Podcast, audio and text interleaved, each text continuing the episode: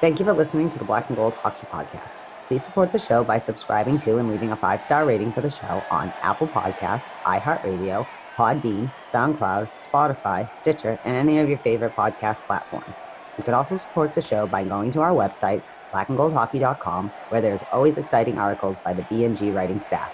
While you're there, don't forget to click on the fanatics.com banner for a great sports fan shopping experience.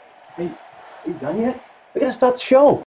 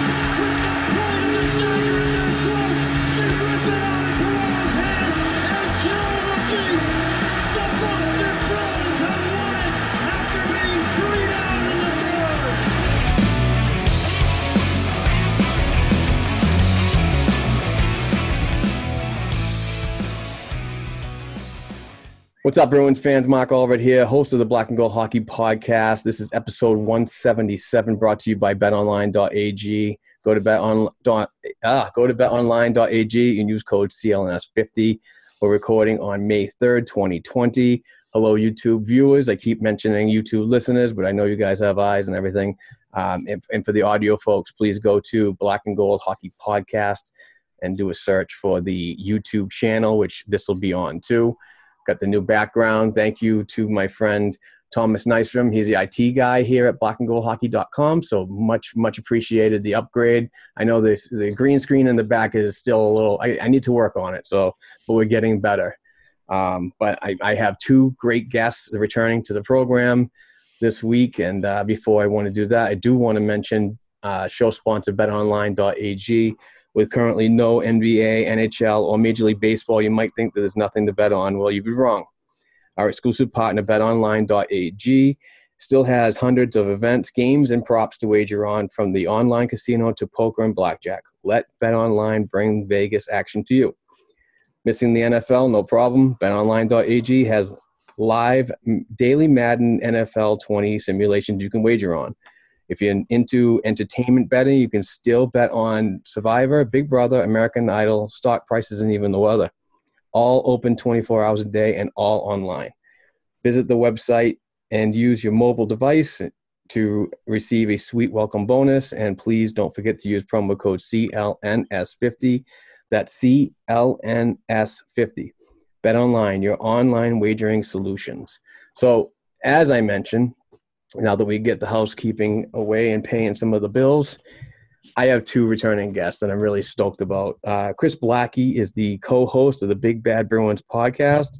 You can find him on Twitter at Chris underscore Blackey. And also returning is the Bruins luchador. You can find him on the only TD Garden screen in the building. He is at luchador on Twitter. Gentlemen, welcome back to the program, guys. Hey, how's it going? Glad to be here. Yeah, thanks for uh, having us on.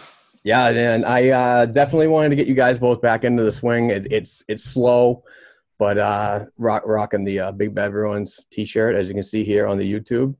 I But like uh, in in the honor of uh, of you know no well, it's not an honor. It sucks not having hockey, but we do have to keep the show going, and, and we we gathered up some topics, uh, and I just wanted to kick back, have a pink wit, no uh, free ads, you know, with my with my boys, and just talk some Bruins. So.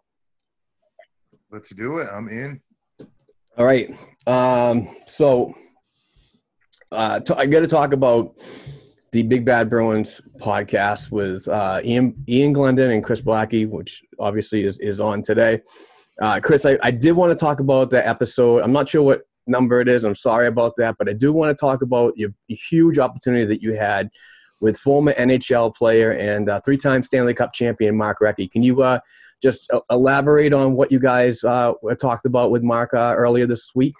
Well, it's a lot of fun getting Mark on. He's a really down to earth person. Obviously, his career speaks for himself without without question. We were trying to get him involved in this conversation about his career more so with just the Bruins, and I think we accomplished that. Yeah, it was a fantastic program. Luch, did you uh, did you hear that? Oh yeah, they asked my question and everything. I could have asked any question in the world, and I asked a terrible one. That's my style. No, it was probably the best. It was probably the best one, honestly. Everybody laughed at it. Do you so know you're take it. awesome, Mark Recchi? Do you know you're awesome?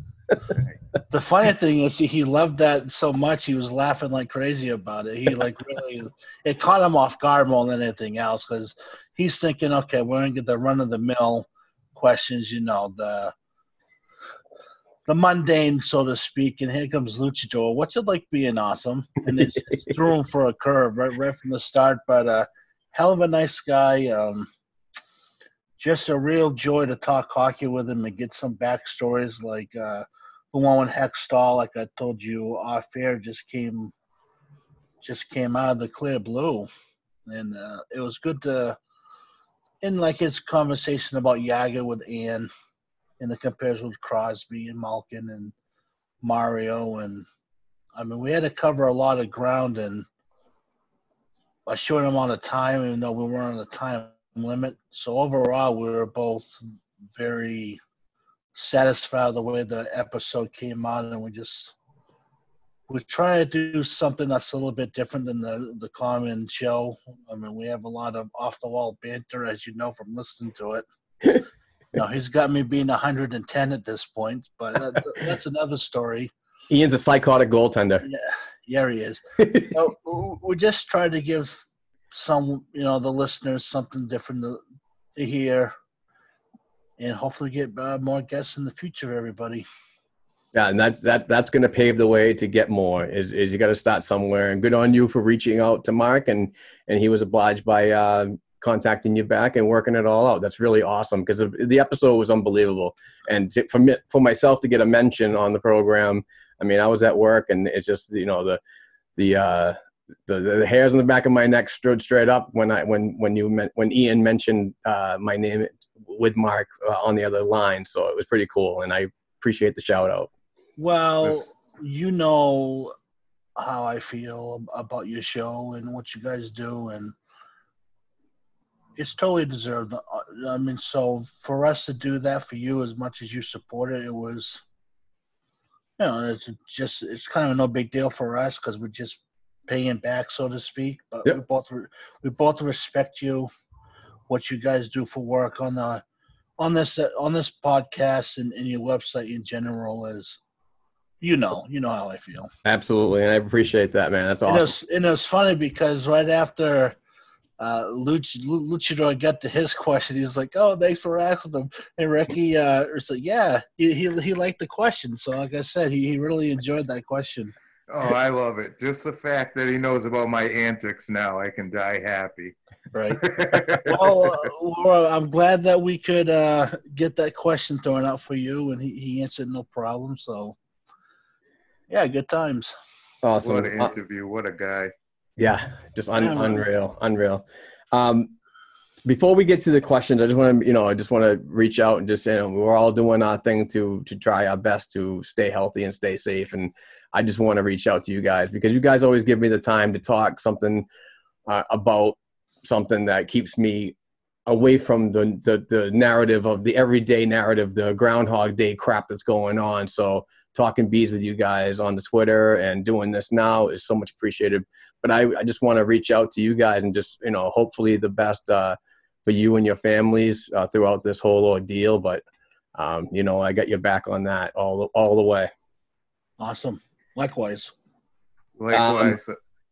Yeah. Uh, so let's just jump right into some topics, huh? Let's uh, get a little happy. Uh, earlier this week, uh, ac- actually yesterday, Saturday, Yaroslav Halak signed a one-year deal worth 2.5 million dollars uh, on May 2nd. Uh, he made 2.7 during these last two seasons in Boston. Thoughts on Yaro coming back for one more season? Possibly, what does it do to the um, the development in the crease uh, down in Providence and, and Atlanta? Uh, what, what are we looking at here? Want to take it, Luchador? Yeah, I'll take it. I love it. I think he's been great. I love the money. That little bit of shaving off will help with uh, next year's uh, cap because it's going to be a little lower.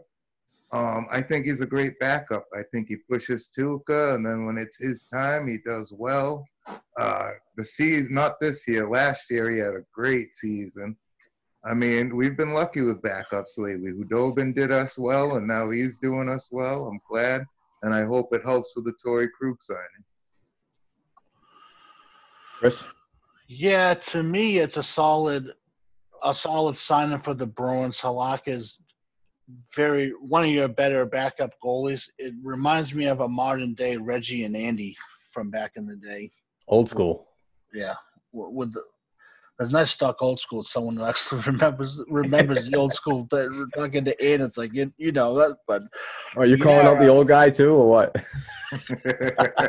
I should call his call him out as much as he always gives me grief all the time. but I love the signing. Now, my question to you is: you- You're way more tuned in with the Providence, well, the Bruins prospects in general. Do you think this is a way of protecting one of their prospects from the Seattle expansion? Is that even possible? Well, the uh, the whole Seattle thing is happening next next year. So, um, regardless, it, it's it's kind of weird um, the way that whole thing's going to work out. He signed a one year deal, so obviously it's next year. Um, but after the summer's over, and by the time Seattle's going to end up doing their their expansion draft, he could be a UFA at that point. If anybody's Yeah. going to be exposed that you want to do, I would assign him for a two year deal at the same amount of money. That way you can expose him that that last year of his contract.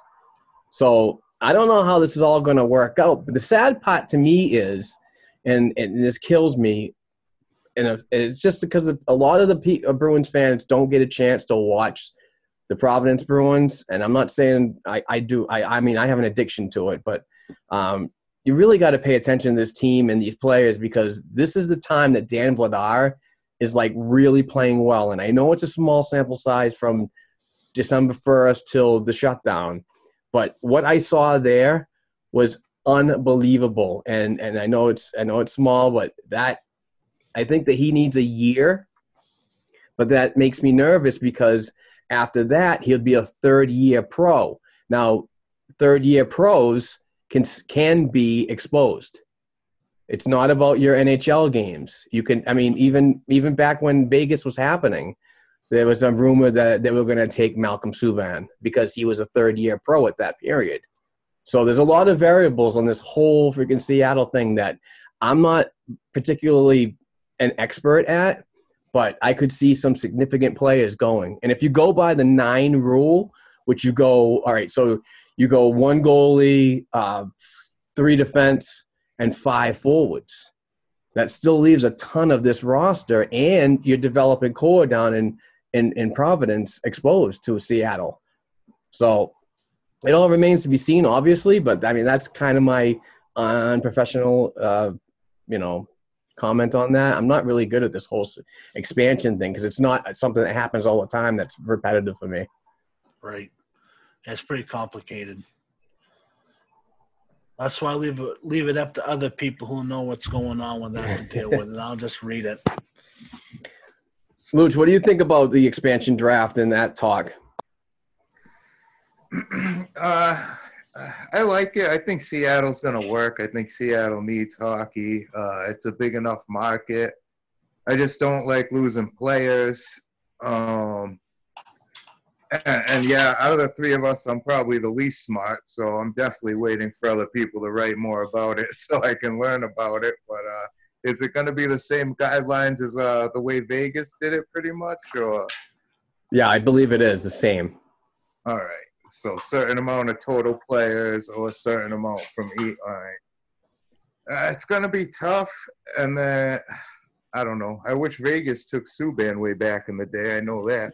I just didn't want to interrupt you. No oh, problem. God. Um, I'm into it. It's another stadium for me to act wild at. I just uh, hope they don't take anybody I like too much. You know, you can only protect so many people. But I mean, who did we lose to Vegas? Colin Miller. You didn't miss that too much. Oh, I did. Oh yeah, I liked Kevan Miller. I wish he didn't get injured. It was one of the Millers was going, Yeah. and I preferred Kevan. This was before we knew he was getting injured all the time. Yeah. Oh, yeah. Yeah. This is You know, before he had the. He was. He was uh the second heir to Mr. Glass. so uh, you know, I, I I wasn't too uh, mad who, with who they got last time. So we'll wait and see what happens. Uh, yeah. So, good deal. Um, it does. I mean, I, I thought for sure uh, he was going to want a lot, hell of a lot more than that. Um, and and I thought for sure that he was just going to wait to the open market because his agent is Alan Walsh, and Alan's been one of those types of agents that likes to go right to the end and and enforce the hand of the the organization to to make a move. And and more or less, it's a drastic one because he's looking at probably like 10 or 15 percent of that contract that's going to go in his pocket as an agent. So uh, it's all about business. I get it, but um, I'm I'm kind of thrilled at this. He these are the types of things that Don Sweeney's been a master at lately.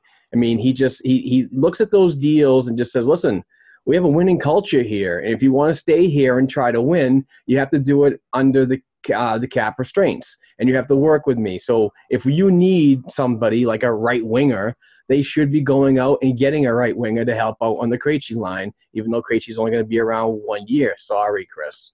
I know you, but but you know, it's it's you still have to address certain moves. You can't. I, I wouldn't want to be a general manager in today's game and live up to that cap all the time without having options like that. You know, if if you see a culture in Boston which is not going away, I think that a lot more players are going to want to play here, but work with the team to win on a on a consecutive basis. What do you think, Chris? Krejci forever. That's what I think. I love it. yeah, they're going to have a lot of question marks coming up here in the near future. So I'm Sweeney might be the one of the best GMs in hockey at re-signing his own players, oh, I agree. I absolutely agree. especially at the numbers. Like Absolutely. Pastrnak obviously could get way more than he got. Bergeron, Marchand, and I think that's the threshold where they don't want people to go over. Krejci's also over right now. Rask is over, but those deals are done prior to Don, so you can't really hang that on him. Right. Krug's going to be the interesting one right now. What what's he end up at? Does he come back? He sounds like he wants to come back. He's eager, but I think he wants to get rightfully paid at the same time, And I as he that- as he should. for sure. He deserves it. You know, he, he deserved walking on that market and getting eight, nine. I, I don't have a problem with giving a 60, 70 point defenseman uh, those those types of numbers, but you know, if he wants to stay and he, you know doesn't want to rename his dog because it's Fenway, uh, you know, take take the discount. You know, everybody else is doing it. They're setting the standards. I think you know if Torrey wants to win and and be a part of this for the long term, I think that he should too. But he also has the right as a human being and a, and a, and a member of the working society to go out on the free agent market and see what he can get. Uh, I'm not sure who his agent is, but in my past experience, um, it's been somebody pretty new. So uh, not like Alan Walsh or, or, or anybody else. So I'm not really sure how much they're going to be pushing on their end, uh, as much as Don is going to be to to to embed that. You know, if you want to win, you got to take a, a, a little bit of a cut so we can make things happen, not just for one season, but the longevity of, of most of these guys' career. Well, it's funny because all the naysayers always sit and say he's too small. That's the biggest knock on Krug. But to those naysayers, I say, when Raymond J. Bourque talks to you in high regard for your defensive play, you pay attention. Yeah, man. He said. I mean, Ray Bourque went out on on record and said that Torrey Krug is one of the. I don't know if he said a number, but best defenseman in the league right now. And that that I mean, right there, you think, oh Jesus, Ray, I love you. I love your insight and your knowledge into defensemen, but don't jack the price up. Right, right, exactly. Yeah, that's not- downfall of that. Yeah. No, I mean, you know, it, it- Ray's Ray's just got so much talent. He he did so much good in this city, and and well, by far my favorite defenseman. I mean, anything that I have to do, Twitter, um, Instagram, anything, it's got a seventy-seven in it because. I, I, you know, as a, as a as a former goaltender, you respect the guys in front of you like that, and the way he worked and continued to grind under some certain situations that you know a management were allowing for so many years. This is pre-salary cap, folks, for the uh, younger folk. Um, you know, it's just the, the restraints that he was under as a, as a player and a leader and so on. So, and obviously, he you know wanted to win and, and took it elsewhere to, to make it happen. So, um, if he's talking about a certain somebody, then this, you know, I, I think Torrey's a good defenseman. You know, and the the balance between what you're talking about, Chris, is, is him being smaller and so on. Is all right. He's a smaller defenseman. He's mobile. He can get out of his zone quickly. He makes fast decisions. But when everybody's in the big bad Bruins, uh, you know, mentality all the time, and they're like, "Oh, we need, we need Adam McQuaid. We need this and that." Well, you know what your yearly points are from that guy? Twenty. No, You know what I not to mean? mention, so, sorry to cut in, but I was at game one of the finals versus the Blues, and I saw that no helmet hit live. I don't want to hear anybody ever say anything about his size again. That was probably the last no helmet hit the NHL will ever see. Dating Yeah, back to Craig I- MacTavish. I, I've never, Right. I, I've never heard the building that loud. He can, he can carry his own when he's mad. He's just not. He doesn't play angry all the time. Right. Yeah, absolutely, and that's uh, so much validity to what you just said, and and what kind of defenseman he can be when he wants to be in your face and and and and play that type of style. You know, so I mean, every play is a gamble. You know, you're going to get what you get out of certain players, and you're not going to get what, what you expect out of everybody else. Everybody is a critic, and I understand that people have opinions, but geez, I mean, how many? I mean, there's handfuls, just a small handful actually, of, of defensemen that put up numbers like him, especially on the power play. And the, and the Bruins have always had a decent power play throughout. I mean, I want to say in the past 10 years, it's been really good. I'm not judging my numbers or anything like that, but. Um, moving on to another topic. This one's uh, this one's interesting for me. It is the um, the NHL is pushing to seriously have a draft next month, and I know I brought this up on the on last week's episode a little bit, but I didn't really dive into it. And now that I have members that are on the program with me, I like to see what your thoughts are. But um, a June draft, nothing's been set in stone if anything's going to happen with the the the rest of the season or playoff because of this COVID crap, and I, I don't know the the absolute logistics of the uh, anything about what's you know. But I, I'm just it's all hearsay right now. But is a June draft good in your eyes without having any standings finalized or any playoff? Um, you know, one through eight and, and your wild cards all, and all that crap set, but you want to have a draft before you cancel or or continue the season. Your thoughts on this, Chris? Uh, how can you do it? And uh, it's not feasible. You don't, like you said, you don't know where the standings are. Worry about getting this season done before you worry about what's going down on the future. To me, it doesn't make any sense at all to have a, a June draft where. How, what's the pecking order for um, for the picks? You're just going to put everyone's logo in a hat and, and pick it up, and this is, and you know that's where you do it, Like they did with uh, with Crosby. right? Remember back in the day, but they didn't have a season that year, and it was up in the air for everybody to get that pick. And you, and you know if they do that, the Bruins aren't going to get a high pick. So they shouldn't anyways right now because they're the best team in the league when they were when we left off. Right. And I, I wouldn't say it was a, a runaway, but for a lot of teams, it's not even close. So Luch, why don't you jump in on this with a with a with a comment before I get to uh, something that Elliotte Friedman said? I, I, I think uh, what I was thinking wasn't even that. Was more these you- you're not you're not getting what you paid for in the sense that these college kids can't get ice time. They haven't played for months now. They haven't finished developing. So do you, you you don't know what you're picking at this point almost. You don't know who's slacking off, who's staying on the grind. Uh, there's a lot, and you don't know how long the stoppage is going to be. I think we need to finish hockey first and get uh, get the future draft picks uh, at least on ice because you can't even go and get any ice anywhere right now. No, Good point. no, absolutely not. Um, but I will say this: that this was an interesting uh, article that came out today from Elliotte Friedman, and that was on Sportsnet.ca's. Uh, Elliotte said there's a big week coming up for the NHL. On Monday, there's a conference call with the Board of Governors to discuss the possibility of an early June draft, likely June 5th or June 6th. Uh, while the hockey people hate the idea, the governors may be more inclined to accept. Commissioner Gary Bettman's stance that this is a necessary move for business reasons. We'll see where it goes.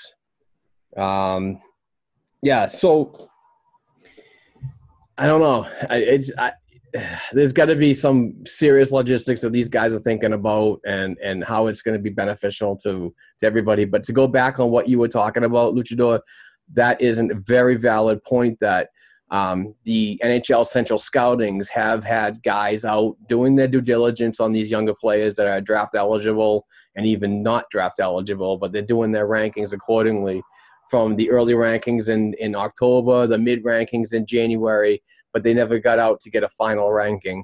Um, but and I know that there's a lot of folks out there that because of what's happening, they always say that the eye test is the best thing.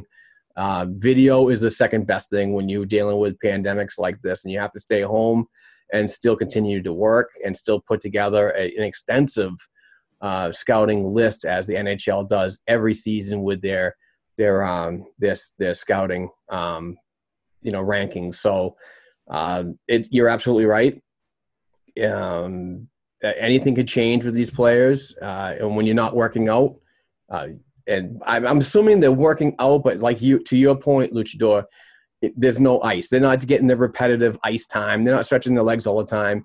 It's a difference between going in a weight room down in your basement because your parents make millions, um, or getting on the ice. It, that's a huge difference, and I get that. But And Um, and you're gonna find out who has self discipline and who doesn't. Because I mean, for the first time in the whole kid's life, this is the longest time they've gone without anyone telling them what to do.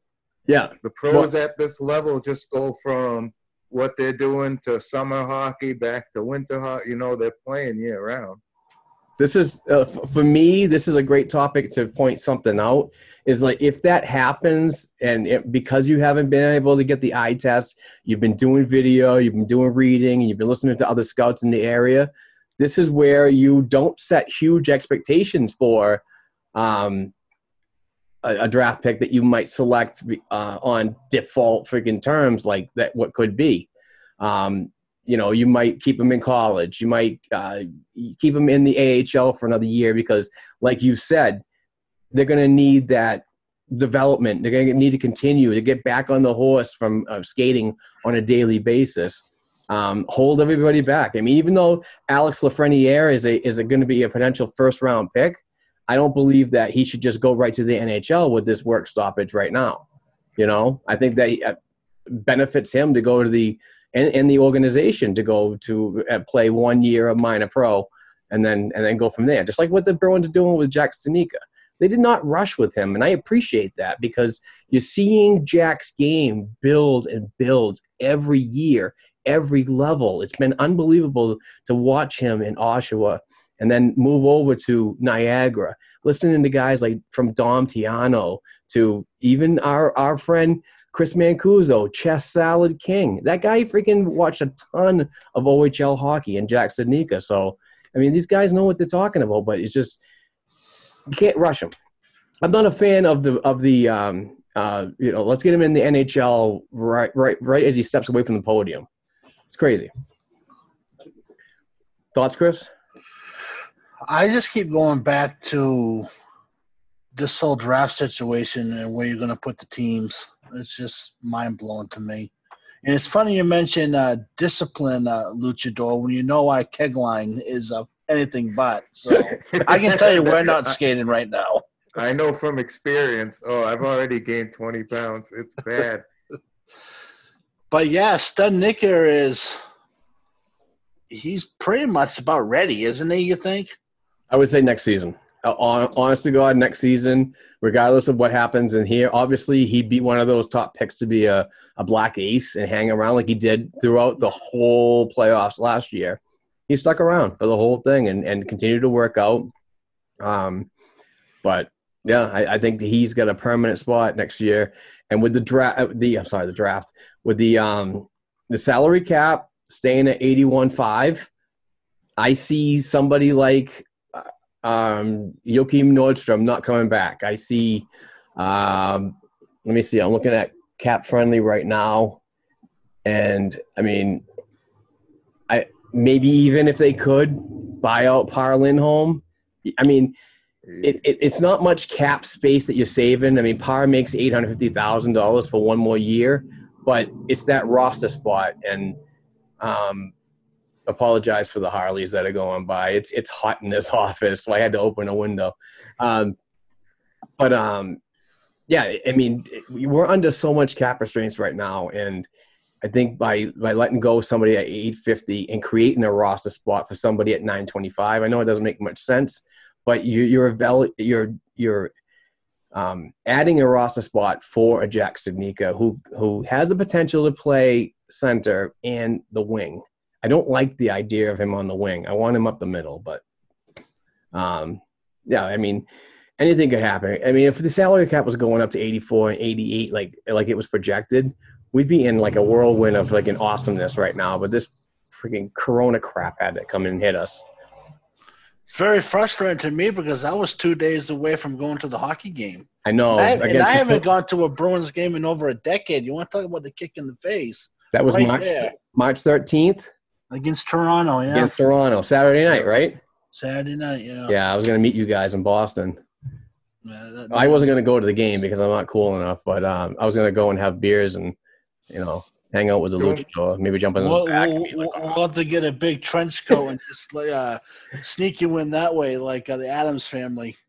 don't don't feel bad. I traded my tickets to the Tampa Bay Lightning game so I could go to the Blue Jackets game. Oh I had Jesus! friends that were flying into town. So wait a minute, did the Tampa Bay game actually happen? That happened. Oh, That was, I think, the last home game. I was like, no, I'm all right. That was a good game too. I was not all right. I was not okay.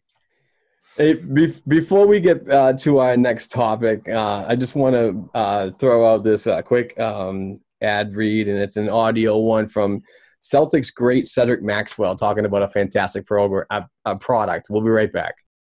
As I told you on Twitter, I'm finally doing something about my weight and my health. I found a solution for weight loss, and it's Awaken 180. My friends in the media told me about Awaken 180. It's their go to program to lose weight without killing yourself in the gym or taking any kind of medication. Just listen to the success stories. My boy Kyle Draper, he dropped 30 pounds. Andy Gresh dropped 105. And that's not it. Scott Zolak, Steve Logan, Dan Reeves, Dr. Laura Carmen, and add Cedric Maxwell to the list. It's only been about three weeks and I've already dropped about 15 pounds. Turn these trying times into a reason to get healthy like me. Call Awaken. Receive the same one on one coaching I'm getting at home or on Skype. Also, access 1,000 recipes and tools you'll need to weight loss from the company who has revolutionized the weight loss industry. Set up your first consultation today at awaken180weightloss.com. All right, we are back. That was uh, Cedric Maxwell. I'm dropping those in from now on. I'm going to help out this this company. Um, fantastic company, by the way, and they do awesome uh, exercise stuff and everything else. So hopefully you uh, you know check it out, and if you're staying in in quarantine, and why not work out? So uh, go to that website that Cedric mentioned and um, buy yourself a nice piece of equipment and help support the show. Um, this is a funny one. I'm, I'm not sure if, if Luchador, do you remember him? I know Chris Blackey will, um, but KHL News came out this morning, and I was scratching away at anything to talk about Bruins related. But KHL News this morning, old friend Alexander Khokhlachev was traded today per the KHL Twitter and Mark Divver of the Pro, former formerly of the Providence Journal, now of the Rinkside Rhode Island.com website. So believe it or not, he is 26 years old and he's still Bruins property. you got Luchador, do you remember him? Um, was that the one who was complaining in Providence for a little bit that said he should have been a Bruin by now and this and that, and he was a first round pick and he Second. was mad he was still oh second round pick and he was mad he's still in Providence. Yeah. I remember hearing about him complaining, but that's about it. So Yeah. good to see he's done so well. yeah, yeah. He was not happy with his nine games in, in, in the NHL, and this was at a time when Claude Julien was uh, operating the the bench for the Boston Bruins. And um, in my honest opinion, just from somebody that watched watched him thoroughly uh, with the Windsor Spitfires in the OHL, coming over to the Providence Bruins and watching all of his games in Providence. I mean, AHL player, point per game, maybe even a little bit more. NHL time, whoa, what happened? You didn't even you didn't even show anything to the to the to Coach Julien that you want we're gonna stay. I just think that, and I get the whole narrative of about um, Julien not wanting to play younger players too. I mean, that's a that's a hot topic when the article dropped from uh, Black and Gold Hockey.com writer Pat Donnelly. He wrote that this morning after the news. Um, but he's still under protection from the Boston Bruins, even though he's playing the KHL. One more year, 27 years old, he's done. Um, do you ha- you guys happen to see any? Uh, we'll start with Chris. Do you happen to see a return of Khokhlachev? And due to the cap restraints, do you think that he might be an asset or just somebody that we should stop talking about? I'm actually somewhat convinced if Cassie was the coach when he was around, he would have fit in well with the Cassidy system. He Whether did very well he, in Providence. whether he would have made exactly. Who was his coach at that time? Bruce Cassidy. There you go. I wasn't being a smart ass. I'm just saying. No, I know. No, I know. That's and I think maybe it was me and you had a conversation way back about Bruce Cassidy was familiar with the team going into it because a lot of the younger players he coached in Providence. So um I would take a shot at it. Why not?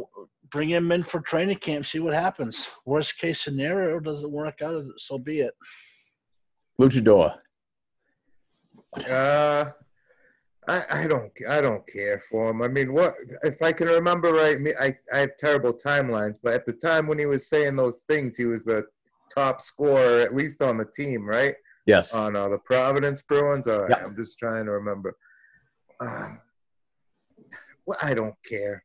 All right, so- go. I don't care. I don't like your attitude. I don't care. So Luchador, let me let me keep you let me keep you in the conversation, all right? Thoughts on Peter Cehlarik I like. Because uh, because he said the same thing. him. He said the same thing too. He wasn't happy with the way he was being used, Oh, see, I didn't. and he know got 40 games. He got 40 games, and he's he's uh um. Let me look real quick on Cap. See, I didn't know that. I'm not. I don't think anybody is as in depth into the Providence knowledge as you are. But uh, Peter Cehlarik is a restricted free agent after this current season, 24 years old, and he's already hinted around talking to Swedish Hockey League teams, which I think is probably a backup plan because if he doesn't get any NHL time, uh, he can go right to the uh, SHL. So Cehlarik mentioned that um, he was waiting for no. Cehlarik was waiting for Cassidy to notice him making a mistake and then sending him down to Providence. He was tired of going up and down 95 um, knowing that he wasn't going to be able to secure a roster? Um, hold on one second. Hello. Hello. so that's my house phone, and I get one call a month, and that was it. Talk That about was my time. one call a month. What a good time. Um, I wish I didn't know that. Some things are better left unknown because I like them. I think it's all about attitude, and I hate when someone, uh, if you feel that way, just keep it between you and your agent or you and the team. Try to get it figured out because that, that statement just sucks for both teams. For your AHL team that you're playing with now, you're saying that you're better than everybody you're playing with and then you base it. I just don't like it. And then the same thing to the NHL team. You you want a fourth liner's job. Just go about it quietly, earn your spot. It's the NHL. There's only so many spots. Yeah. One percent, one percent of anybody makes the NHL. That's crazy And and the fact that uh, no one had any interest on Alex anyway, they, he could have been traded to a different NHL team by now. Draft pick, even a seventh rounder would have been Anything. sufficient. and no one's taking him. So I No. wonder if Donnie has even put him on the trading block legitimately. Well, Chris, I, I believe, like I said, he's going to be, he's his rights are going to be done at 27. So Don still has time to like move him, maybe even at this draft that supposedly going to happen uh, next month, early next month. Who knows? He might even garner something. I know with when looking at Cap Friendly again, go to capfriendly.com. Best place for the cap info. Um, you know they have uh, they won't get a fourth rounder for him. I mean, if if the seventh round spot was open, then I could see that probably possibly happen, but I don't see a return at all. I, I think we all know and the Bruins know that the uh, Cehlarik adventure is pretty much over here in Boston. Yeah, when you say stuff like that, it's almost like you're you want to leave. And I always said that Cehlarik might have a better opportunity with the the the forecast in front of him and the and the and the bottleneck of these prospects that are uh, knocking on the door of NHL rosters. That he's going to have a better opportunity somewhere else. So I would have just kept my mouth shut, like Luchador said, and just like you know, ride the wave, dude. If you know, I know you want to be an NHL, but don't be a jerk about it.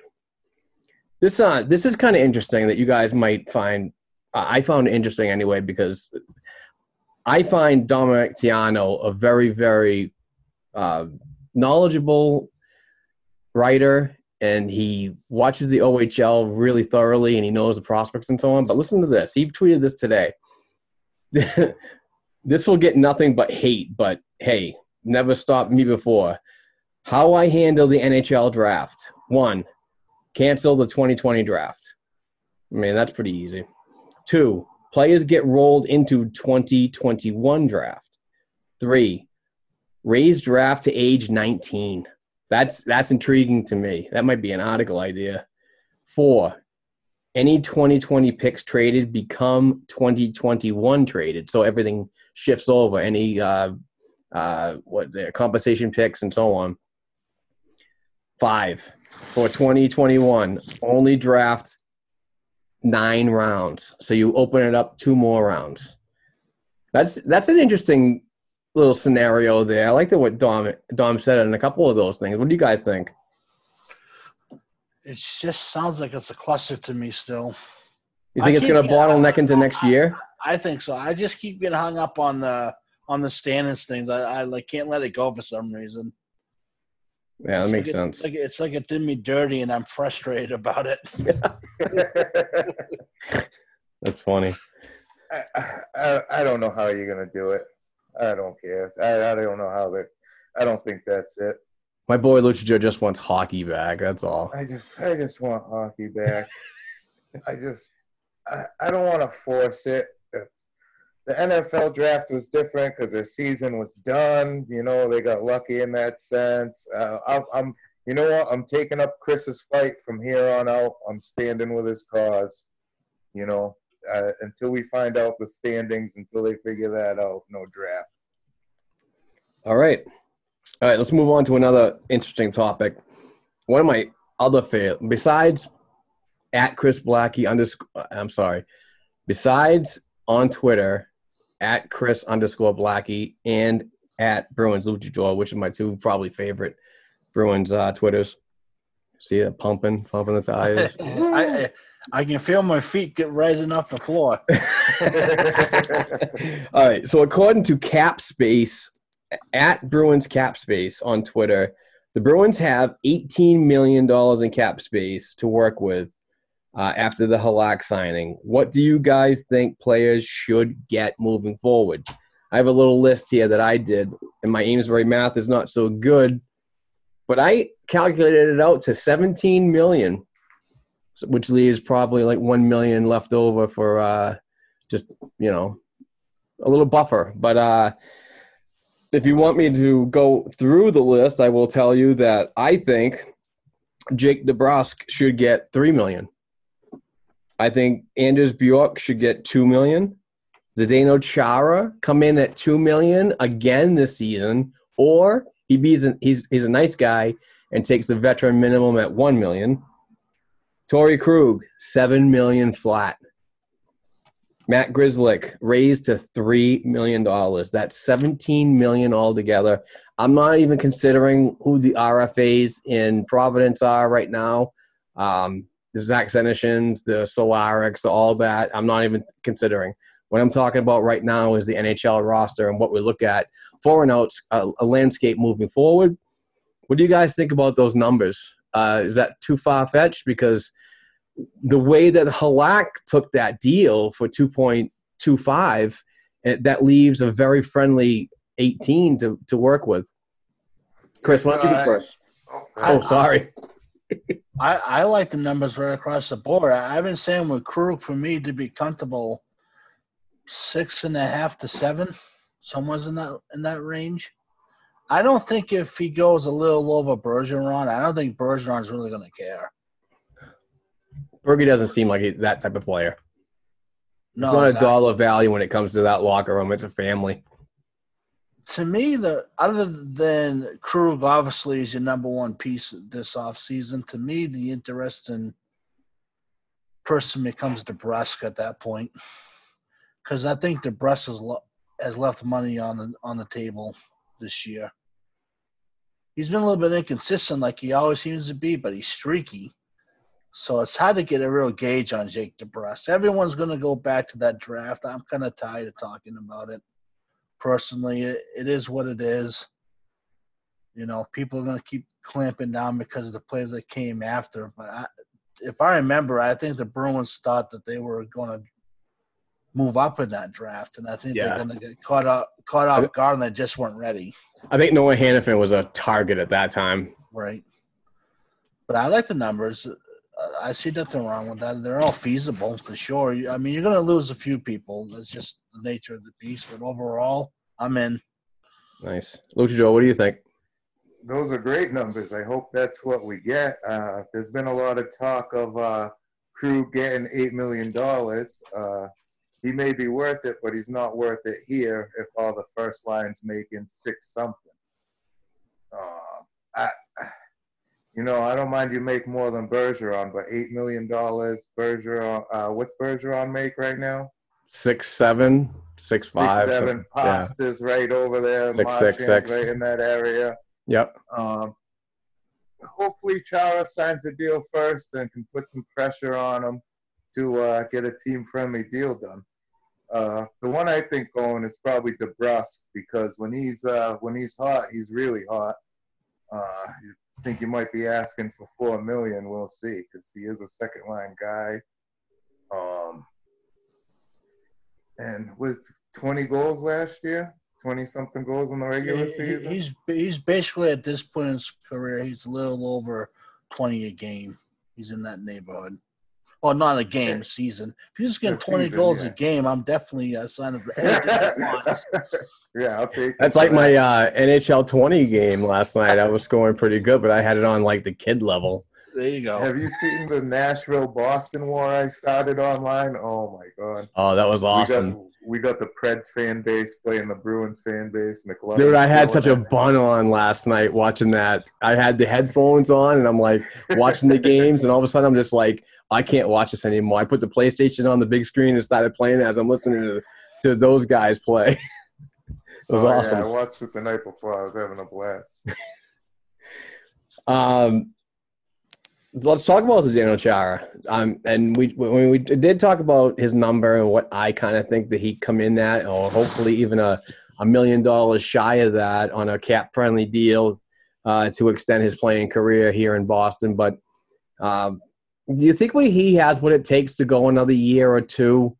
Even though that the the cap per Elliotte Friedman doesn't seem like he doesn't seem like it's going to go up. And I'm I'm very high on Elliotte and what he says. I, I think that his his words are gospel next to um, you know Darren Dreger and Jeff Marek and all those guys. Um, he seems to think that this 85 81.5 could stay for like an extra two seasons after next year because of this what happened in the pandemic and how much of a a financial burden it really has put on this league and and each individual organization as as a business. So moving forward, I just don't see the cap going up, and even I hate to say it, probably going down.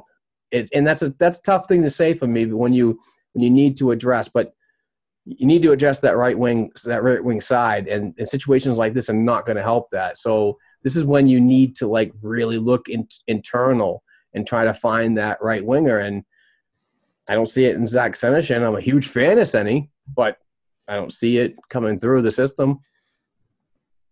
Chris? Seems to be a revolving door on the second line right wing. I mean, we're gonna have a podcast just about that. Like it lasts about three or four hours. couldn't Yeah, we? exactly. And it's frustrating for me being a Krejci fan. It's like, come on, give him someone, please, anybody. You know, it's it's. You would think by now it would have been addressed. The right wing situation. It, it reminds me of the old Bruins days. Remember back in the day when they were always one player away. You know what years I'm talking about. Oh yeah, I do. But th- that was also a generation where an owner just didn't want to pay anything. Oh, for sure, for sure. You know, I mean, it was just it was. I mean, you came to Boston to be part of the original six and one of the oldest franchises in the. You know, that's like a notch in your belt. It wasn't. It wasn't to come here for championship thoughts. Though I mean, Jeremy owned this team since 1975, and he's he's only been responsible, in my opinion, when the salary cap happened, and then he knew that to win, you have to spend up to up to the ceiling to get anything to happen. So, and oh, that's another whole subject right there, Chris. We can go on.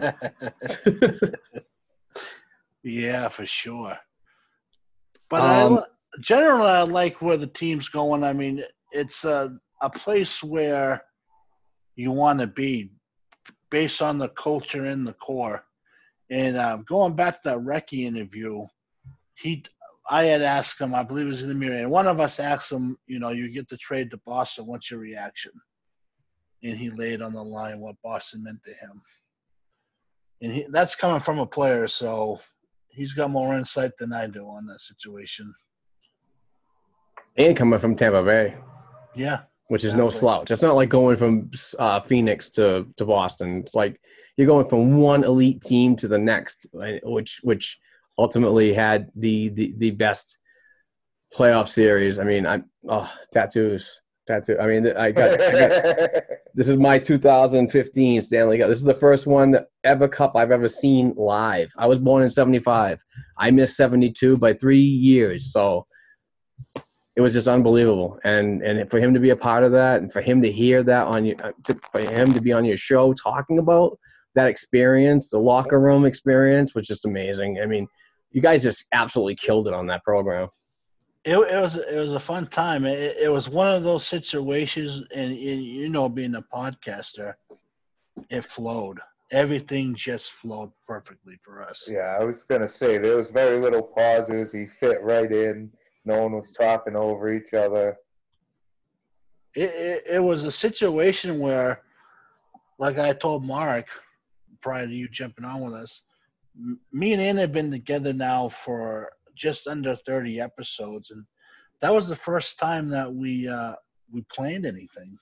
We had a, a pre-meeting that night to make sure we had everything in order, which is something we have never done.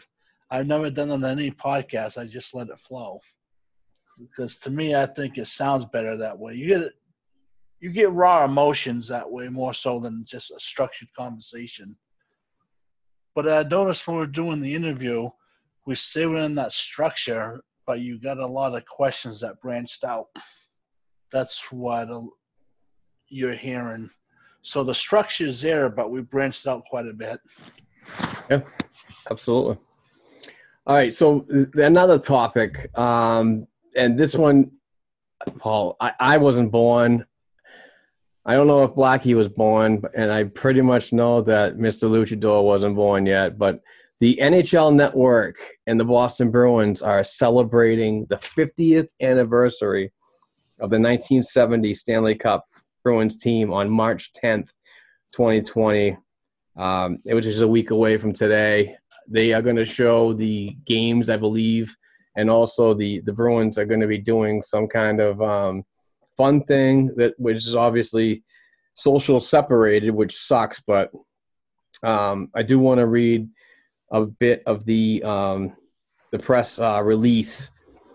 Um, Boston Bruins announced today, May third, a series of uh, initiatives to celebrate the 50th anniversary of the 1970 Stanley Cup.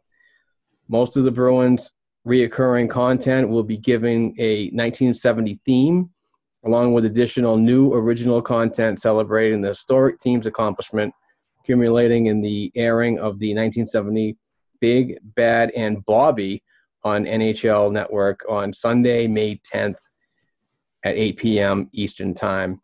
Fans can also enter Special Bruins fundraising raffle uh, to win a one of a kind Bobby or the goal replica it looks like a little trophy. It's all. I mean, I the- saw the- that. Yeah, isn't that badass? Yeah, I I'd need love to have that in the cave right here. But um, yeah, you can. The benefits organization is uh, for first responders, and all of that's going on right now. The Bruins, the NHL Network, and, and, and honoring the 1970 team are doing something really good to to bring it back to the people that are really fighting on the front lines these days when everything is just scared to go out and do anything. Um, but you can go to the Boston Bruins website and uh, find out information on that. Go to the Twitter handle, more information on that, and the Facebook handle. Um, everything's going to be detailed. Links to um, donate, links to um, get uh, tickets, uh, raffle tickets, and so on. It's just a really cool thing, and I'm looking forward to next Sunday. But um, even though that we weren't born in 1970, am I right? We weren't around, right? No, no, No, no. I'm, I'm 87. I'm a Oh, couple. I'm You're a the couple youngest years- one here, Luch. I thought you were the oldest Yeah. one. No, no, no. 86, you said? 87. Oh, 87? Oh, good grief. My youngest sister is uh is your age. Jesus, Yeah. I was 75. I'm. I'll admit it. I'm a 78. Ah, okay. So see, I knew Chris. See, that's how we get along so well. So we know all the all the good stuff that happened way back in Wait, the wait, day. wait till I get the system and we take over with the Graybeards team. Oh Jesus, we should do that. Everyone's gray beard podcast. I have three go. gray hairs on my beard, I'll have you know. I lost count. I lost count at a thousand. Three. My my my hair's so gray. My uh, wife tells me to uh, dye it all the time. I tell her if it weren't for you, I have my not natural hair color. Nice. So you can imagine how that goes over when that happens. Right? Yeah. Just I, I can Not imagine. so well. That's funny. Um, another uh, topic to uh, to end my list of topics. I, I know we got some uh, listener questions. We got a few uh, hashtag Ask G's we will go over, but this was this was one that that um, a lot of people started writing about shortly after the Bruins did their um, Zoom call when all of them got together from the 2011 team to uh, watch the game talk about their experience 10 years later. Um, but when Timmy Thomas was showed up to that and, and participated and seemed to have some fun, looked like he was indulging in a little bit of wine, just like everybody else. I mean, Luch looked like he was shit faced. You know, and not luchador, uh, luch. Yeah, the, the original Luch. The original luch. but um, a lot of things after that, when he opened up and he, and he was talking, and he seemed to um, be in a better place than he was prior when the media kind of attacked him and and made him out to be a, a bigger, you know, villain than anything else. But to come to find out later on, it was it was just meant it was mental issues. Um, so, do you guys think that Tim Thomas, number thirty, should be in the rafters, and why? Boy, that's a tough one. Because I, uh, the reason why I'm asking, I'm getting two perspectives here. I'm getting luchador that was born in the 80s, mid 80s, and we're getting history from you and I, Chris, because we also know a number 30 that played and, and did a significant role in winning two cups. hmm So, Luch, the new guy, why don't you go first? Um, it, it's hard because he pretty much stood on his head and, and won us some of those, a lot of those games, uh, a lot, especially the game sevens on that uh, cup. Um, but it's we're, we're not the Celtics. The Celtics retire everybody. We have very few uh, numbers retired throughout our whole history, and we're one of the oldest teams. Um, and then that opens a floodgate. If you get Thomas, then you have to do Chara and Bergeron, and then maybe Marchand. I mean, Well, I'm two of very, those are given at this point. I- I'm very. Oh, se- hell yeah. I'm saying. I'm very selective, and I would have Bergeron and Chara, and my Thomas would be on the fence. Yeah, I mean, with, with Chara and Bergeron, you could bet like a million you're going to walk away with probably, you know, nine hundred thousand because it's such a guarantee those two are going to be in. Absolutely. For me, I, I don't think I'm there for him with retiring his jersey, but I want the Bruins to do some type of a ceremony for him, similar like they did with Rask and Halak. Make something up. I don't care, but it's time for in my estimation, for Thomas to come home and let the fans show him how they appreciated what he did for the Bruins. That's Yeah. where I'm at on that situation. Yeah, I mean, he should be honored. I absolutely. I mean, the guy had an, a, a nice stretch at the end of his career. Um, you can make a case for anybody else too that had tough times at the beginning of their, of their NHL time by, and and and flourished later on. Especially goaltenders. Goaltenders are always ones that that kind of peak later on in life. Uh, and fortunately, he peaked at the right time. I wasn't a huge fan of his. It's, I, I you know, being the, the last pick in, in such a draft by the Quebec Nordiques and not signing and not playing and go over Europe, I, I respected him for keep trying and keep grinding and so on.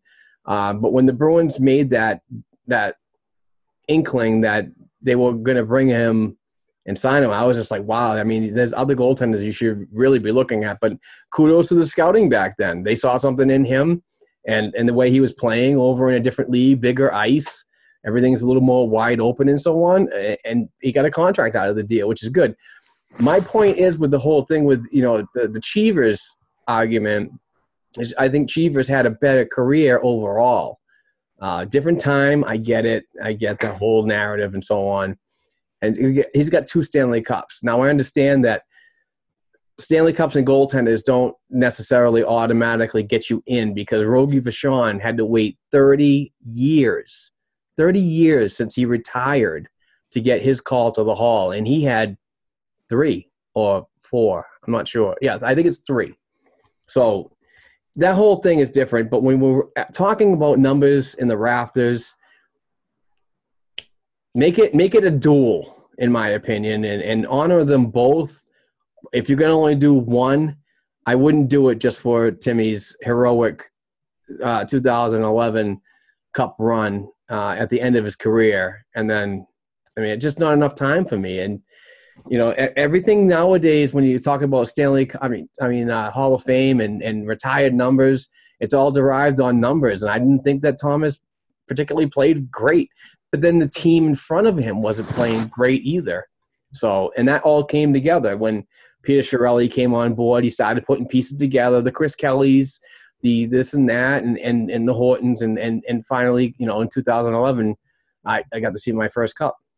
So It's funny seeing Thomas being such a late bloomer because I used to watch him play when he was in Vermont. yeah, I did too. I did too. I, uh, I was a fixture down at the Whittemore and uh, Lively Snively for like 20 years. nice. So I saw uh, tons of college hockey games. Back then, I was really into it. This is way before Twitter, and I don't think we even had internet at that point, actually. But um, it's funny for me because uh, you know my uh, hatred towards uh, anything uh, UMaine uh, hockey because they've tormented me over the years. So no one's happy that Jeremy Swayman is now with the officially with the Bruins, not with Maine. Nothing makes me happier than that. I'm the happiest person on the planet for that for that to happen. So as soon as he left Maine, you were just like, I'm I'm all in on Swayman now. Oh yeah, well, I always knew it was good. I mean, I dreaded it. It's like I wanted him to do good, but at the same time, I kind of wanted him to get lit up, but not so bad that he uh, loses his confidence. It was a true double-edged sword watching it go down every uh, weekend. Oh, the NCAA Maine battles and and and and UNH and geez, those were always great. Um, Uh, Wilmore Center, Alfond. A- Alfie Michaud, I'll, I'll never forgive him. Never. Yep. Yep. And he's a actually Alfie Michaud is the uh, uh, goaltending coach for UMaine right now, and he spent a lot of time with Jeremy, along with uh, Mike Dunham, former uh, Yeah. uh, UMaine alum and NHLer himself. They've spent tons of hours together, uh, bringing this kid up the right way, and it's and it shows because Maine didn't have a great uh, recruiting class for the, the last three or four seasons, and and Jeremy really put that team on his shoulders Oh and yeah. worked really hard to get that Richter Award this year, and um, ultimately, deservingly so, signed a three-year entry-level contract. So I'm pumped to see him in Providence. Um, here we go. It's another thing that just pops up out of the air with the uh, the signing of uh, Yaroslav Halak earlier. What do you guys think about the potential loss of a current goaltender with the Providence Bruins, Max Lagace, who had did play very, very well in this system. Um, and I thought that he would have been the cheaper option if Halak signed for bigger money or wanted to test a free agent and got a job somewhere else. I thought that he'd be a great, great cap friendly option to move up to the NHL. He does have 16 NHL games under his belt with the uh, Vegas Golden Knights. So I thought if it was going to be uh, anything, you know, anything to do with the with the, the dollar value, he could have been a good asset. But um, obviously, uh, Halak signing creates something different because now you want Swayman and Vladar to be your one A, one B. You don't want to carry three goaltenders in in the uh, American Hockey League, especially a, a veteran like uh, Lagace. So, thoughts on potentially losing Lagace? And did you guys uh, happen to see any of his games this year? I saw a couple of his games. He was he was like really standing on his head for most of the games I did see him play. I like what what he represents down there. He's got veteran presence for the younger people in that, and he's a good role model. He's a good role model for them to show. Players need to be shown from players who experience it already. Sometimes to be a professional, how to be a professional. And I think when you get someone like him down there, why not? I mean, it would suck to lose him. So hopefully uh, they can keep him around to get whoever they get back in there next year. Because uh, where do you think Swayman's going to end up in Providence right out right out of the gate? Uh, yeah, Yeah, you think he's Oh, yeah. that good? So he's going to be boom. You're in the AHL, and this is where we're at. Yeah, um, just because the what, what happened with with Kyle Keyser, Kyle Keyser suffered his third concussion in two years. He had two last year with the Au- um, Oshawa Generals before coming to Providence, and got into some injury trouble, got a concussion, went down to Atlanta. Didn't I think he only played in one game, possibly two games all year, and and just that was it his his first minor pro year was pretty much a wash due to the head injuries.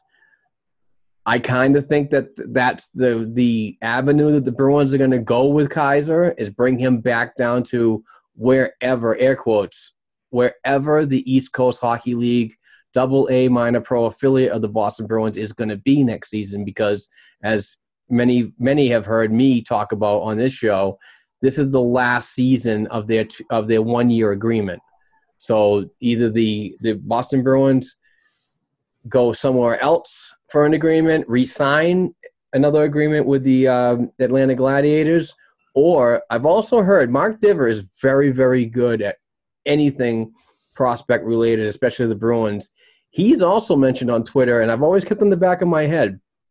The Bruins might be have an option to not have a, an affiliate. And what they'll do is they'll spread their prospects. And if anybody knows any about the, the East Coast Hockey League and the Boston Bruins, they don't have legitimate prospects go down to Providence. They do because it's like a, a mindset. Like you go down there, you play two or three games, and you're done. There's nobody down there on a repetitive basis. Uh-huh. So like like Vladar and Keyser are your like big names the last two seasons. Pavel Shen was recently sh- sent down, but he's he's spending his first year in the in North America minor pro. So it's it's like two or three that you get every two or three seasons. It's not like a full roster of prospects. It, it's very weird how they work, but more or less, it is a filler system for the American Hockey League. Interesting. Yeah. Thoughts on Well, uh, any of that, Luch? I thought. Oh, sorry. Um, No, go ahead. I did not. I did not watch much of uh, Providence this year. I promise you, when we start back up, I will be in that building doing my thing. Um, Wait, the dunk? too worried. Huh? Yeah. At the dunk? Yeah. Oh my god, I'm gonna have to meet up with you. We're gonna, we're gonna have to do a selfie together. I've already done a Boston Pride game. You know, I'll go to Providence. I need to show Providence some You're love. gonna get a you're gonna get a Providence Bruins uh, P symbol for the side of your mask. Nice. Abs- absolutely, I can do that. We have the time. I know the people. There you go. That's awesome. That is Um, awesome. But I, I I have no concern with losing the, the third Providence goalie.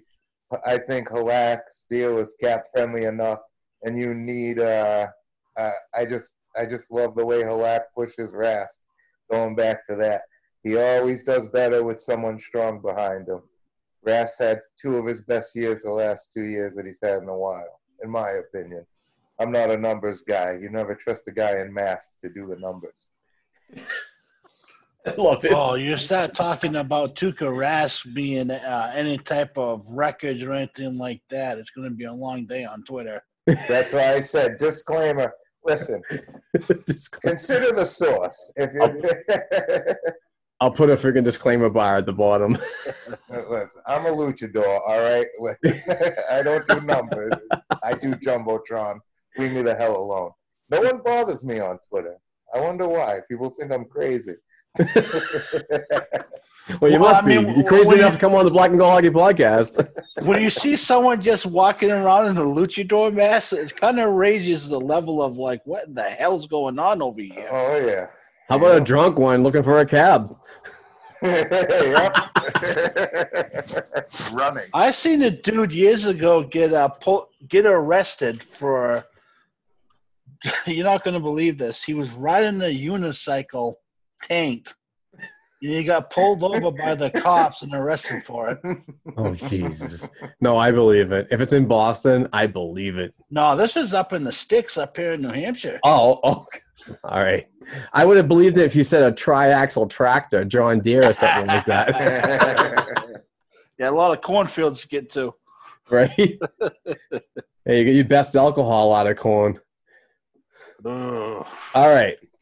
Let's get to some um, hashtag Ask BNG questions. This is from the Power Play podcast at the Power Play Pod. Highly suggest these guys. These guys are funny. Two goaltenders. They're nuts too.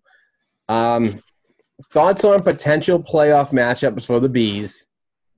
Uh, looks like the season might get started up again within the next month or so. Who do you want to see the Bees face? Who who do you hope they avoid in the first round? This is a tough one because there's no set there's no set schedule or, or, set standings right now. We're all like pretty much locked at the average of 68 games in the National Hockey League. So this is such a tough one to answer. Um, and with the rest, with all the the month and a half that we're going through on this quarantine crap, I don't know. I don't know. That, that's that's a very high question. Do you guys have any answers at all? Toronto, Toronto, Toronto, Toronto. You want to go want three for again. three for Toronto? Yeah, yeah. Ouch. They spent too much money on the first line. I'll run our second, third, and fourth lines against them all day, any day. Yeah, they certainly didn't address the defense. No, it's all Auston Matthews' mustache's fault. They're going down again. I'm not afraid of them. The porn You know. stash. And if we could end up facing Vancouver again, I'll take that. Because for some reason, ever since oh, it's because the game was on NESN. All I've heard is Vancouver fans chirping like that was eight years ago. Get over it. I'm not even that mad that mad about last year. Get over it.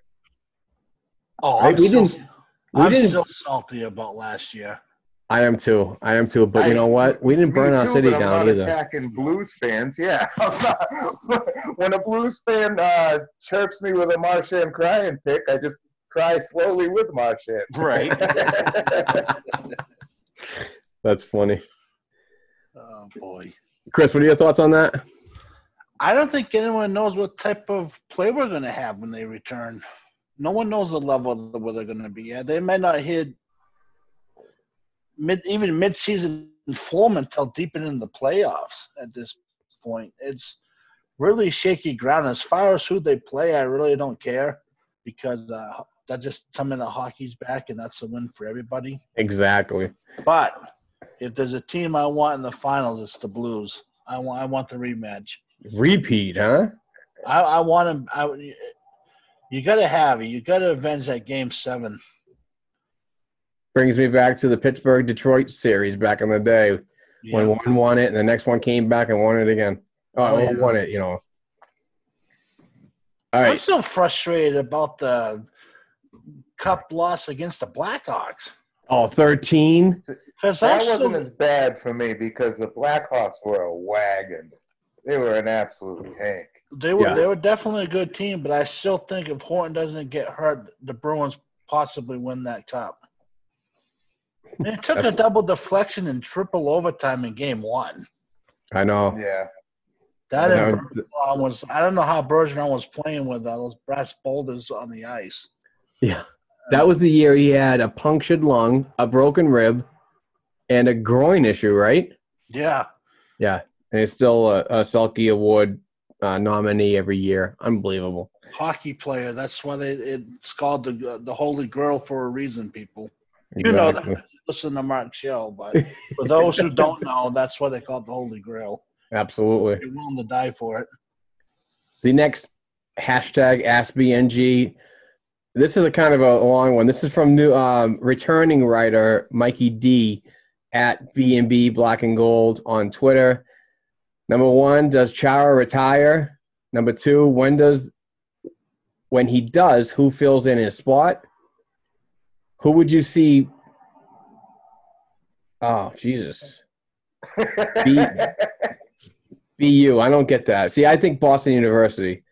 Um, partners McAvoy. Oh, oh, do you see BU partners McAvoy and Grzelcyk reunited? Um, do you think that that's a possibility? Will they keep Grizz or trade him? Should they look at drafting a goalie uh, with the high pick in this year's draft? Ooh, I'm going to take the last one because I don't know anything about anything I just read earlier. Hopefully, you guys understand it, but I got the goalie one. You guys think Sh- Chara should retire, or or how long does he play for? One more year. Uh, I'll take one more year, not two. I think he's still got it for one. And uh, the last time me and you sat and talked, uh, I like people call me crazy, but I love uh, Carlo and McAvoy together. Big fan. Interesting. Hmm. Carlo and McAvoy, huh? Yep, you figure the rest out. I'm not a scientist. I would think that if you put McAvoy and Carlo together, you're almost emulating what Carlo did with Chara's guidance Yeah. throughout his thing. So you got another big guy, stay at home, shut down type of player, but with also a smaller, rugged defenseman that has the ability to um, to get out of the zone quickly and make things happen. So it kind of makes sense. I think you- Carlo was really impressive this year. He was uh, it was between him and Coyle for my seventh player award if that ever happens. Oh, I was going with Carlo on that one. But uh, would you move Carlo away from Krug when Chara goes? You- You're going down that path? Oof. Oh, that's a tough one. was thinking if you're talking to me, I was thinking you put not when Chara goes, but for Chara's last year, you put him with Krug. That way he can get a little bit of a rest on minutes, and you have uh, McAvoy and Carlo on the first line. Oof. I like it. Man, I, I, I, oh boy, that's tough. Cha- Chara's slow. Chara's the slowest D man, and Krug's the fastest. it's an Well, odd right. couple, Well I to, know. to- but- well, to me, the reason I think Krug and Carlo work so well is because Carlo can cover up the mistakes from Krug because he's always on the move, offensively minded. They blend. They're like yin and yang on the ice. So I think if you're going to put Chara with Krug, some of those defensive liabilities uh, could pop up. But you don't think as his size would make up for it, and just tell him to sit his Uh, ass in I place mean- and don't go anywhere. I still respect Chara, he he still can do what he does, but he's definitely slowed. He's So- still got that reach. That reach is is such a huge benefit. It really is. with he's playing with the tree, so Yeah, yeah. You go, you go around skating on a 200 by 85 foot sheet of ice with a friggin' telephone pole in your hand. oh boy, I, I don't know. As far as Char retiring, I wouldn't bet against against him not playing ever. He's just going to kind of retire when he feels like it. I think. I like it. Uh, to finish up, uh, Mikey D's question: uh, Should they look at drafting a goalie with a high pick in this year's draft? Well, the high pick, they don't have a first round pick at all, and and and and the way that history treats this Boston Bruins team, I would not drop uh, a, a high pick on on a, a goaltender. It seemed to really have a bad taste in their mouth with Malcolm Subban, who was selected in the in the first round, and it never really panned out. Um, but there are different situations now that Malcolm Subban is not in the sy- system. We do have Mike Dunham that's allowing uh, Bob Essensa to work uh, close together. Uh, there's not one goaltending coach now. There's there's two, and send and I'm sorry, Mike Dunham tends to fly around North America and the world to get to these guys and show them how to be a pro, teach them how to eat to be a pro, and teach them how to act to be a pro, and not only that, train to be a pro. So um, the way that the goaltending is trained these days, I have a better feeling than I than I did when Subban was selected in the first round and his development going through because there wasn't really that guy around all the time. Uh, Essensa was not making. He would make the trips down to Providence in '95, but you you there was no goalie coach, so there's nobody like to to you know jump on your back and learn from and and guidance and so on. So I think that they have that now that you might get away with it, but I still wouldn't do it. I, I, I think you grab Swayman at the fourth round, you grab Vladar at the third round, and Vladar was the second best ranked North, uh, European goaltender in 2015, and they got him in the third. I think that that paid dividends, even though the guy has not played in the NHL yet. To still have somebody like that in your system, and you're working on them, it's just a it's just a project in the making, and I love it. So hopefully we answered your question there, Mikey D. The chess salad king, Mr. Seltzer himself, Chris Mancuso. You can follow him at cmancuso9797. What do you make of the Halak deal? I know we already talked about it and so on. I think it's a good deal, Chris.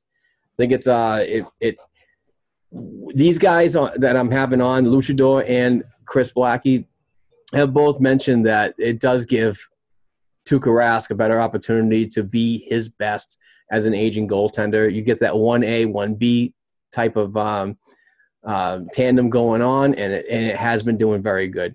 Uh, we've talked about in the past that the um, the goaltending having a starter and starting 68, 72, 76 games is not realistic anymore. So um, we don't. We, it just seems like the backup goaltender is not going to the Svedbergs, the Lock, uh, the Blaine Lachers, and and all these goaltenders of the past that had high potential, and and just like flat, flat when they when they first got to the NHL. I think everything's different now. So um, I think it's good. We'll see what happens. I mean, th- this is like the best tandem in my opinion, and I appreciate them. Chris, Man, what do you that's, think? That's a name drop from the past. Blame the Loch Ness monster. The Loch Ness Monster from uh, uh, was that Superior State, Lake Superior State. Yeah. Yep, yep. Wow. I haven't heard that name in quite some time. Oh yeah, big, big. I mean, you gotta watch out. I mean, even even Zane McIntyre was one goaltender that came out of North Dakota State that was supposedly being the, you know, the next high profile goaltender out of the NCAA and flat. It's funny how that works out because years ago there was a goalie. Yeah, Ann would love this. You and Ann being the goalie uh, Goalie union, baby. goalie union. there was a University of New Hampshire goalie named Jeff Levy years ago Ooh. who was Ooh. supposed to. He was like all American. He was the next person. Never heard from him ever in the in the pros. Yeah. I do remember him playing for UNH. That's like ninety, well, early, very early nineties, probably in that range. Yep. Goalies are a creature of habit, as you know. Yeah, we're just nuts. Never can tell.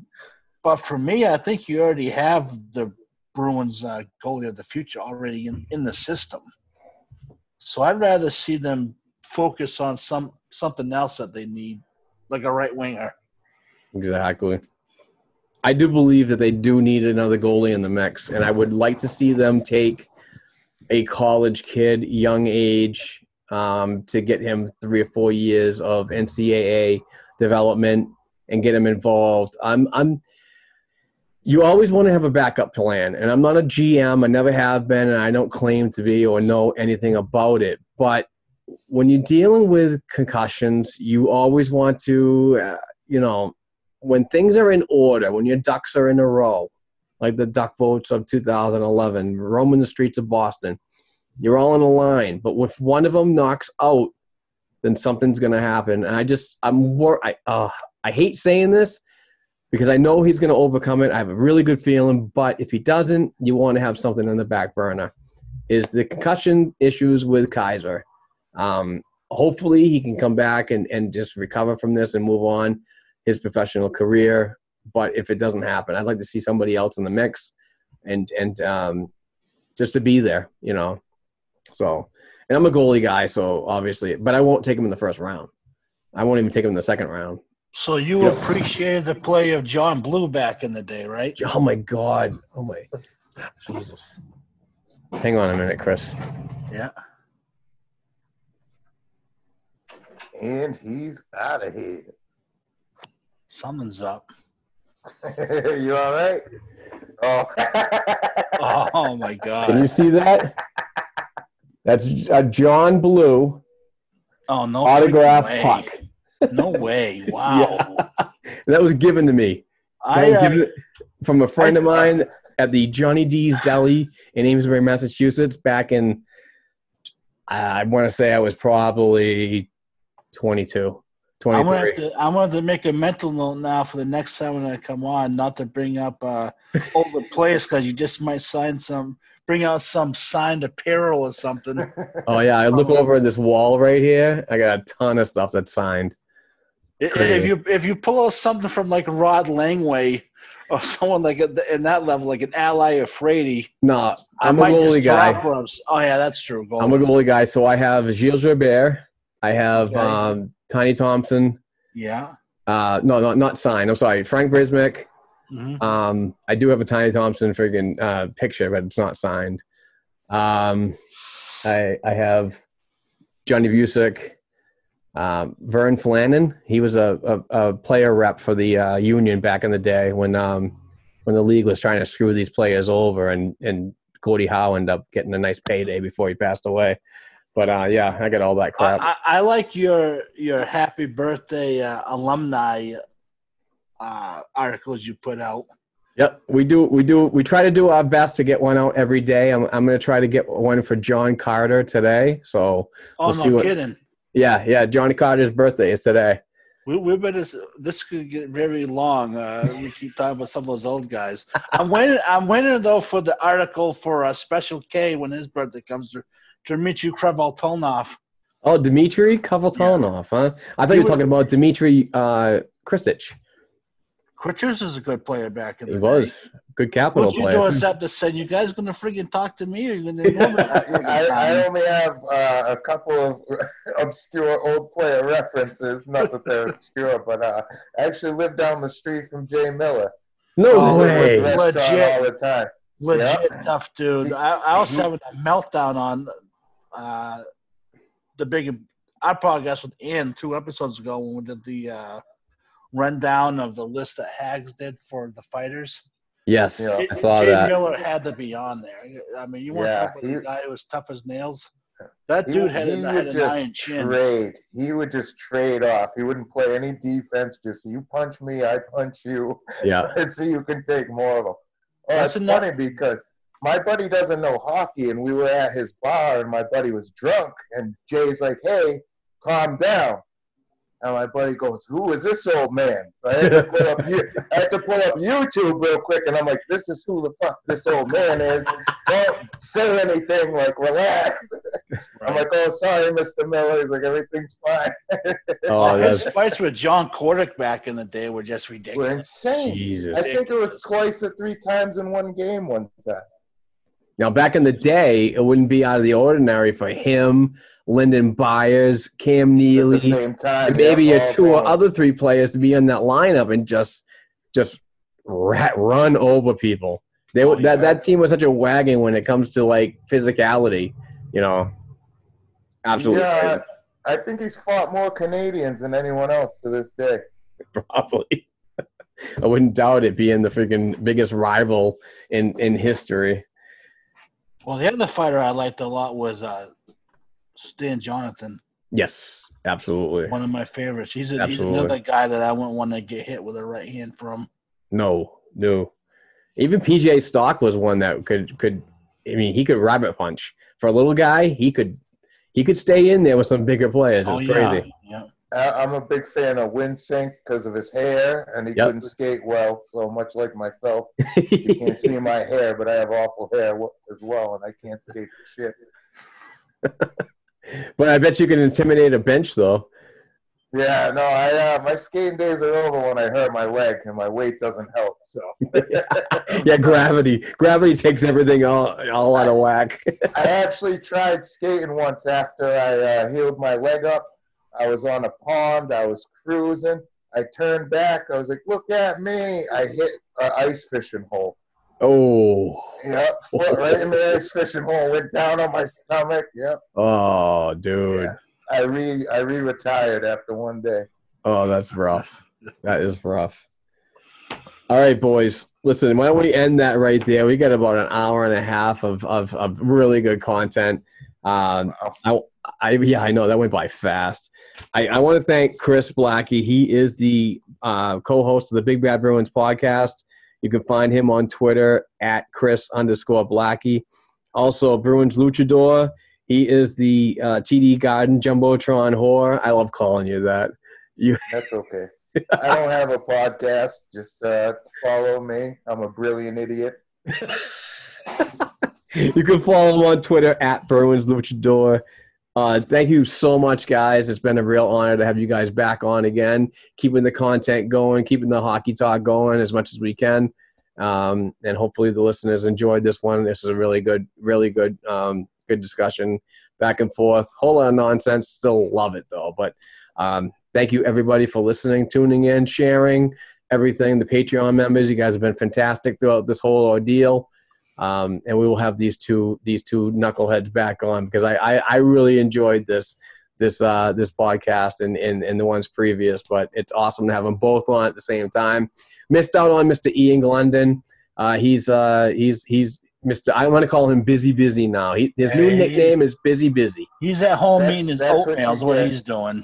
That's what you get, Oh. Ian. When you don't show up, a dumbass in a mask takes your spot. There you go. I'm speaking for you now.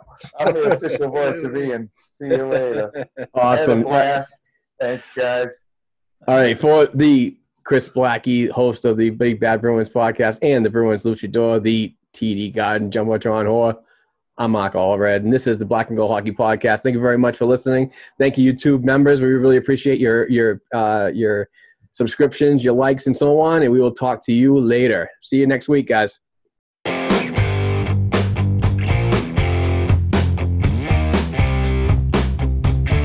Thanks again for listening to and supporting Black and Gold Hockey Podcast. Please share the show with your friends and family, and don't forget to subscribe to and leave a five star rating for the show on your favorite podcast platforms such as Apple Podcasts, iHeartRadio, Spotify, and SoundCloud.